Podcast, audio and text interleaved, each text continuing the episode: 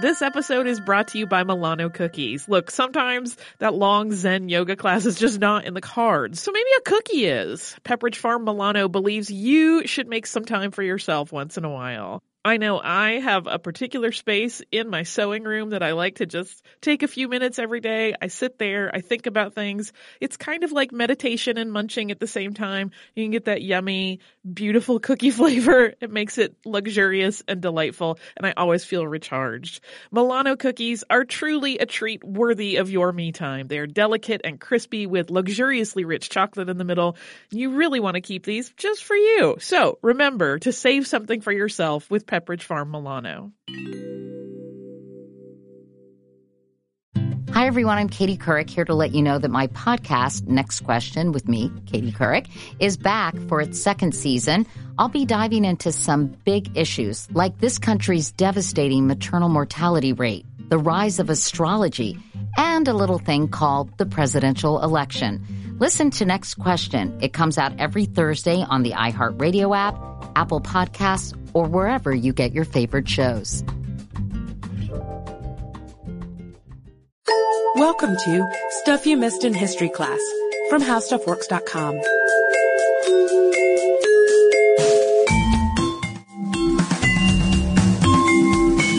Hello and welcome to the podcast. I'm editor Candace Gibson, joined today, as usual, by staff writer Josh Clark. Hi there, Josh. Hey there, Candace. How are you? I'm fabulous. So, Candace, is, I'm sure, unless you've been living under a rock, and you know, if you're deaf to the timbre of Morgan Freeman's voice, you are well aware that the this summer's been all about the Olympics, right? Oh, naturally. So, I mean, the the eyes of the world are on Beijing, and China's looking back, saying, "What are you looking at?"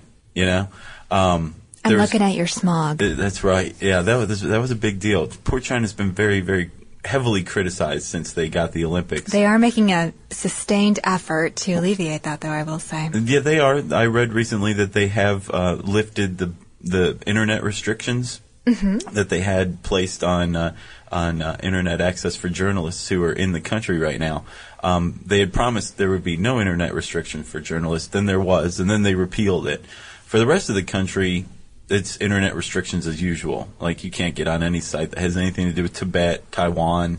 Uh, apparently, um, Amnesty International is not a very uh, easily accessed site over there in China, and so that's one of the reasons why the International Olympic Committee was criticized uh, for giving the the Olympics, the 2008 Olympics, to Beijing. Right?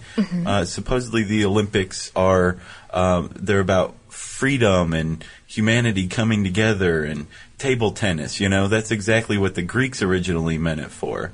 Did you know, of course, you wrote an article about how the first Olympics work. I did, I And did. When were they held?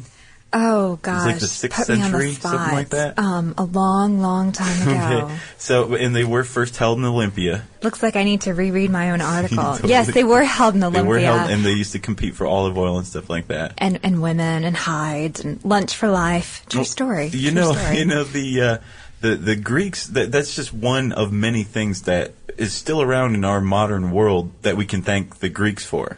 Um, other things like uh, calculus, Theater. uh, astronomy. Yeah, I was gonna say, you know, that your favorite show, Gossip Girl, it's based on uh, Greek dramatic theory. You realize that, right? I do. That lit degree you have under your belt. You can thank guys like Homer for that, for creating modern literature. Thanks, Homer. Yeah, uh, and there's a lot more esoteric things that the Greeks gave to us too, like the concept that the uh, the the universe is is laid out in a rational way. Or how about that? We have two different selves a, a higher self Mm-hmm. that thinks of things like uh, spirituality and pursues knowledge, and then there's a lower self which is gravitating toward baser instincts like our Mm-hmm. Sex, sexual appetites addiction, and yeah. addiction, Yeah, physical I'm, I'm very much desires. driven by the lower self. Unfortunately, it's something I struggle with. Forging forward. But um, yeah, so so since the universe is you know uh, laid out uh, through reason, we can use reason or rational inquiry to explore it, right? Yeah, and what's fascinating about the Greeks is that they didn't always have this erudite civilization. No, there, there's something called the Greek Dark Ages. Yeah, which was fascinating to me because I associate terms like Dark Ages and Renaissance with Britain, essentially. But apparently, this was a cycle that happened in Greece long before it ever did over in England. Uh, we're talking back in um, right around 1100, 1100 to BC. 600 BC. Yeah, uh, the Mycenaean Empire inexplicably crumbled, and these have been people of, of learning and trade It was and a high culture. civilization to be sure, for sure. Yeah, and then all of a sudden the lights just went out. Yeah, and and basically Greece turned inward for about 500 years. Mm-hmm. Uh, all trade ceased, um, politics ceased. It was basically it, it, it was licking its wounds almost. And then about 600 BC, we have the Olympics. We have Homer writing the Iliad. It's just this huge explosion of knowledge. Right, and this is what we identify as classical Greece. Right, the, we, the Greece that we know of. Right. We also see the birth of the Democratic Republic, Mm-hmm. one of the Um, most famous hallmarks of ancient Greek culture. Yes, Soc- the Socratic method of teaching. Um, the, basically, uh, f- uh, physicians weren't weren't around Yeah, before then. yeah. So- Hippocrates, father yeah. of medicine. Yeah. So so the Greeks gave us pretty much everything that we base our world on now, and frankly. Uh, f- I, I guess the way I would put it is that before the Greeks, you know, started dropping knowledge on the world scene, everybody on the planet was just running around like a bunch of idiots. So I would say, is that fact or fiction? Well, Josh, it's not entirely an, an impossible theory, but there was actually a civilization that influenced the Greeks to an incredible extent. No. And I know, hold the phone. We're talking about the Kemites. And these are the people of ancient Egypt. And, you know, we all know what ancient Egypt was responsible for. You know, we have the pyramids, we have the Sphinx, we have incredible knowledge in fields like um, astronomy and, and medicine. There was a, a very ancient, I guess, medicine practitioner, Imhotep, and his observations about disease and, and the human physiology would later influence even Hippocrates when he Right. became the father of medicine in No, I mean uh, you and we've talked about the pyramids before and how in the uh, the wonders of the world that kind of thing. This is like ancient, remote antiquity, though, isn't it? How could it possibly influence the Greeks? Well, essentially, they weren't so isolated from the Greeks. The Greeks knew that the Kemites were doing a pretty good scholarly thing over in their corner of the world. And so they would actually travel to Egypt for university, essentially. And they Oh, would yeah? go and, and study with the Kemites. There was actually a 40 year program that scholars were expected to follow. It's a pretty serious commitment. And this 40 year program turned out a man who essentially was both scholar and priest. Who? Oh, Well, no, no, no, man in general. That was the idea. Scholar gotcha. slash priest. That And- is that's kind of a long program, especially considering the life expectancy for that time probably wasn't too terribly longer than forty years. No, and as far as we know, no one from Greece completed the program. I think that Pythagoras got the farthest. Was it Pythagoras? Yeah, he did 23 years. Wow. Yeah.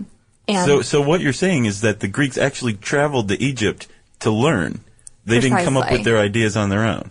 Well, not exactly. It would sort of be like, you know, going to university today and taking a class in literature Mm-hmm. and then essentially, you know, taking the fundamentals that you learn about reading poetry and understanding allegory and symbolism and then later on, 20 years down the road, interpreting a brainy poem with these fundamentals that you've, that you've honed in Right. class under experts, essentially.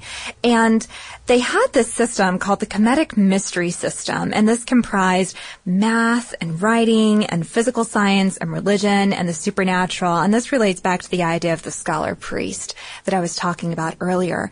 And the notion was that you would take all these different components of intelligence and sort of amalgamate them into really rational explanations about the universe. And one of the first Greek scholars to go over and study with the Kemites was able to harness these skills, take them back, and he used his knowledge to accurately predict a solar eclipse. And he showed the Greeks how you could measure the distance of a ship at sea. That would get someone's attention. Precisely, and it lent credibility to the system. And so you had more and more people going over to Egypt to study, people like Hippocrates, Pythagoras, Socrates, Plato. They all went.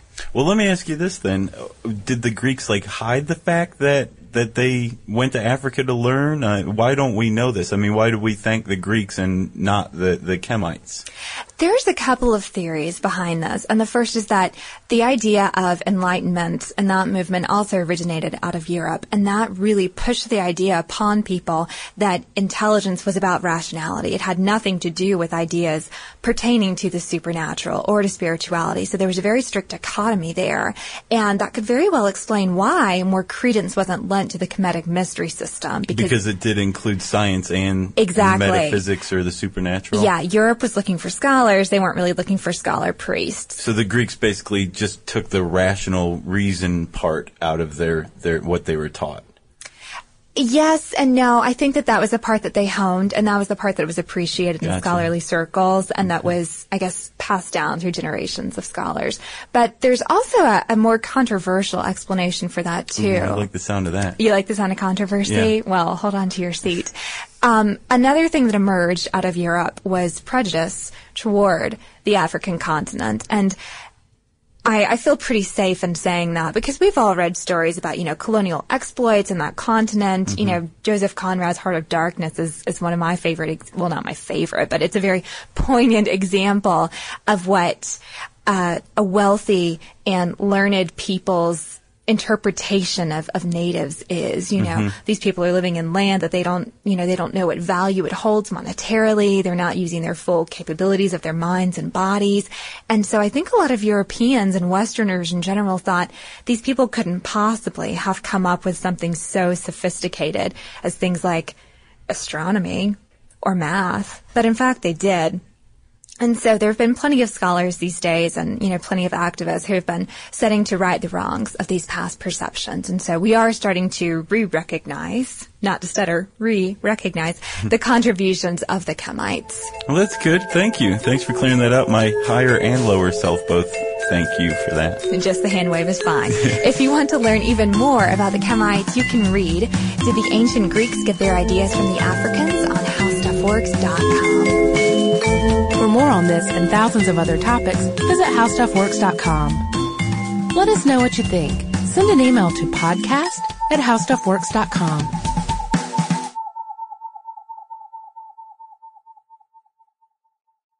Hey guys, I'm Shane Bacon and I want to tell you about a new podcast called Get a Grip with Max Homa Shane Bacon. One guy that has probably hit a 350 yard drive, considers himself an athlete mostly because of his unreal papa shot abilities, and has in fact started to show off signs of a tricep forming is our own Max Homa, PGA Tour winner and fan favorite online. Max and myself churn out new episodes every week to give the fan a unique look at golf and all that comes with it from someone that spends his work weeks on tracks we all dream to play, grinding it and out with the best in the world. Listen and follow Get a Grip with Max Homa and Shane Bacon on the iHeartRadio app, Apple Podcast, or wherever you listen to podcasts right now.